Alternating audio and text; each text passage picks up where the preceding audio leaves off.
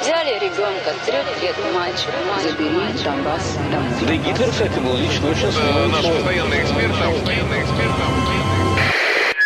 Русский фейк. Иди на...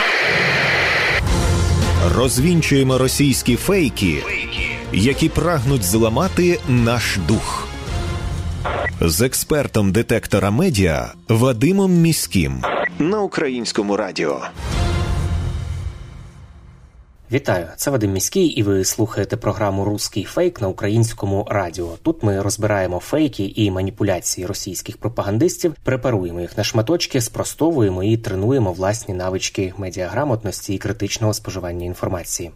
У рамках нашої передачі ми продовжуємо спецпроект, присвячений розвінчанню історичних міфів, які десятиліттями і навіть століттями насаджувала українцям пропаганда. Після початку війни у 2014 році Кремль розгорнув масштабну пропагандистську кампанію, яка була покликана довести, що південь України та Крим це історично російські землі, а тому росіяни, начебто, мають право їх захопити. У нашій передачі ми вже говорили про міфи щодо Криму, як російська пропаганда робить вигляд, наче Крим усе життя був російським, а до України перейшов випадково внаслідок нібито волюнтаристського подарунку Хрущова. А сьогодні ми поговоримо про Одесу. За словами Путіна, це російське місто і трішки єврейське. А все тому, що заснувала його буцімто імператриця Катерина II. Ну і звісно ж тому, що адміністративно е, Одеса входила за часи Російської імперії до так званої новоросійської губернії. Що замовчує і не договорює російська пропаганда, розповідаючи про Одесу, будемо сьогодні розбирати. Після завоювання Кримського ханства і руйнування козацького самоврядування Російська імперія почала русифікацію та асиміляцію півдня України, Причорномор'я та Одеси. Ця політика передбачала репресії проти місцевого населення, масові переселення і будівництво нових міст. Так, наприклад, з'явилася новоросійська губернія, яка згодом стала символом імперської політики. І саме ця губернія дала назву імперській ідеї пропагандистській про найменування усього українського південного причорномор'я. Наприкінці XVIII століття починається процес колонізації Росією цих земель. І попри те, що тут уже мешкали українці і кримські татари, влада Російської імперії вирішила провести додаткове залюднення. Цей проект довіряють фавориту Катерини II, князю Григорію Потьомкіну. За його участі починається розбудова великих міст Херсона і Миколаєва, і створюються умови для заселення півдня України російською аристократією, а також німецькими, булгарськими, грецькими і сербськими колоністами. Попри це, кількісно українці все одно продовжують мати більшість і відіграють ключову роль у розвитку регіону. А після смерті Потьомкіна його справу продовжують інші діячі. На місці колишньої османської фортеці Хаджибей постає місто Одеса. Її перший градоначальник, француз Арман Еммануель Дюплесі де Рішельє, зіграв важливу роль у заселенні українських степів Причорномор'я. Саме при ньому Одеса перетворюється із невеличкого містечка на півдні України на один із найважливіших торговельних портів Російської імперії. До речі, Катерина II як засновниця міста це теж великий міф, який виник навіть не при житті Катерини, а значно пізніше, говорить історик і краєзнавець Володимир Півторак. Перша е, власне постать, яку ну, офіційно почали називати засновником міста, був, як ви може здивуєтеся, але Дюк де Рішельє. Хоча він, звичайно, вже приїхав готове місто, ну, воно вже розбудовувалося, але його називали засновником. Це як заслуга його в тому, як він е, адміністрував місто. Місто розвивалося, і при ньому, безумовно, всі пов'язували успіх з його талантами адміністраторськими. Це конкретна постать. Але всі розуміли, що батько міста не буквально. Це означало, що він багато чого вклав. А Катерину десь середини 19-го почали вплітати, потім з'явилися якісь анекдоти.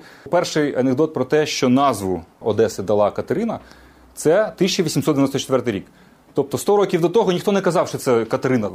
Був такий е, населений пункт Одесос. Катерина соізволила його жіночим родом. Ну, е, і от така вигадка, як анекдот, що це Катерина дала ім'я. Це були слова історика і краєзнавця Володимира Півторака. Отже, час іде, і завдяки морській торгівлі це місто стає відомим у Європі, а імперська пропаганда представляє його як взірець для іноземців. Мовляв, дивіться, яке красиве російське місто ми збудували. При цьому будували її іноземці, архітектори, містобудівники, скульптори і будували саме за західними зразками. То чи багато російського сліду в історії Одеси, аби називати її російським містом, говорить Тарас Гончарук, доктор історичних наук. Тут теж бачите такий от постулат Одеса русський город. Справа в тому, що проблема історії Одеси. Піднесення Одеси в 19 столітті припала на той період, коли в Україні не було своєї держави.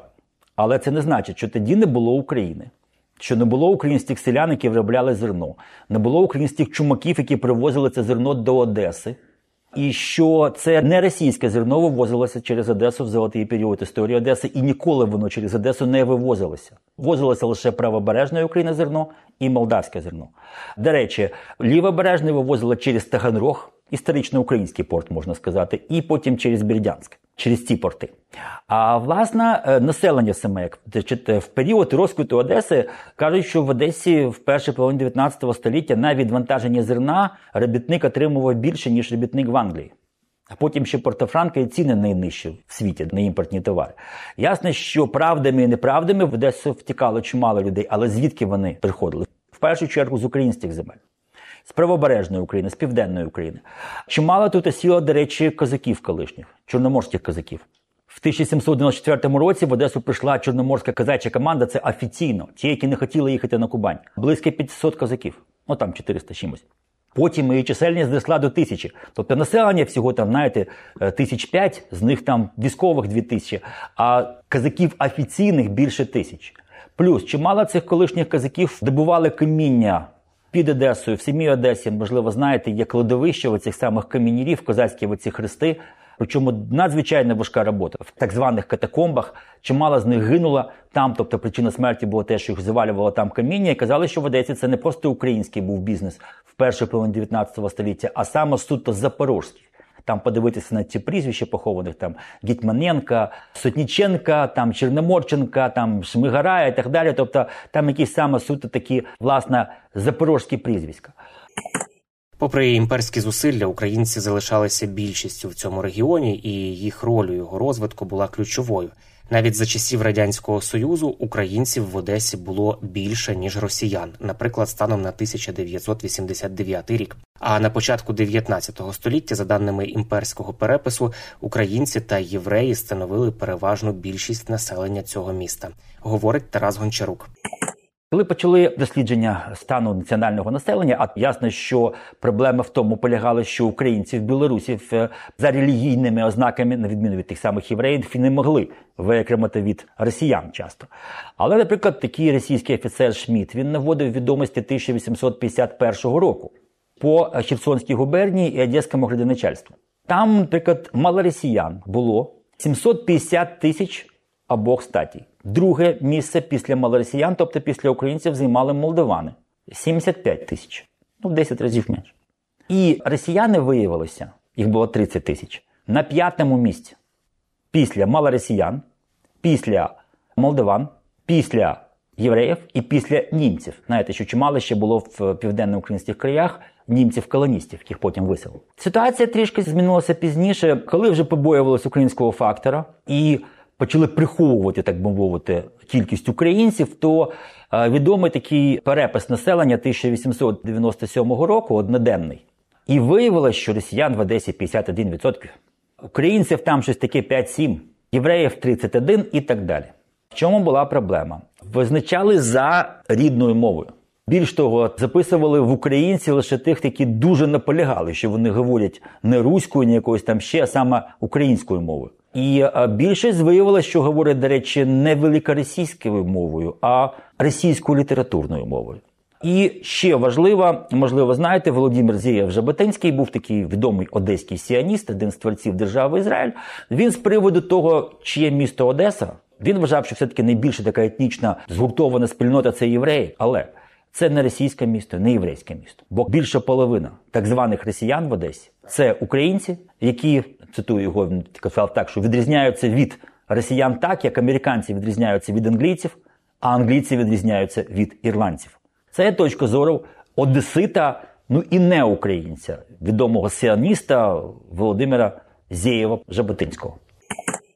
Це були слова Тараса Гончарука, історика. І якщо вам цікаво дізнатися більше міфів про історію Одеси і їхніх розвінчань, то я рекомендую подивитися повне відео із ним на ютуб каналі із назвою Історія без міфів. Але незважаючи на те, що українців там живе постійно більше, Одеса теж стає складовою міфу про приналежність Криму і півдня України до так званої Новоросії, тобто Росії. Пізніше міфотворчість про винятково російську Одесу будуть розвивати як радянська пропаганда, так і сучасна пропаганда Росії. Із розпадом радянського союзу загострилася увага росіян до регіону північного причорномор'я і Криму. Ще у часи перебудови у російському історичному дискурсі все частіше починає виринати із забуття термін Новоросія, який є основою імперського міфу про приналежність півдня України та Криму, начебто до Росії. Наприклад, у 2007 році у російській газеті, офіційному друкованому виданні уряду держави-агресорки, була опублікована стаття із назвою Одеса як дзеркало колонізації російського світу, де українізацію Одеси намагалися представити як неприродний процес руйнування імперського русского города, начебто, це не Російська імперія колонізувала Причорномор'я, а сучасна Україна це робить із російським містом. Зараз цей міф використовується для того, аби виправдати агресію Росії. Наприклад, нещодавнє висловлювання Путіна про те, що Одеса це російське місто і трішки єврейське, яке зроблене було уже у 2023 році. Але ті самі твердження російська пропаганда поширювала їх задовго до вторгнення. Таким чином, історія півдня України стає заручником імперських амбіцій Росії і її пропаганди. А тому дуже важливо досліджувати історичні факти, аби не дозволити пропаганді впливати на нашу свідомість. Прощаюся з вами до наступного випуску і нагадую, що будь-яку сумнівну і анонімну інформацію варто завжди перевіряти, зокрема на ресурсах суспільного мовлення, українському радіо, телеканалах Перший та Суспільна культура, вебсайті Суспільне новини і у соціальних мережах Суспільного. З вами був Вадим Міський. До зустрічі. Русский фейк. Иди на... Розвінчуємо російські фейки, Фейки. Які прагнуть зламати наш дух. З експертом детектора медіа Вадимом Міським на українському радіо.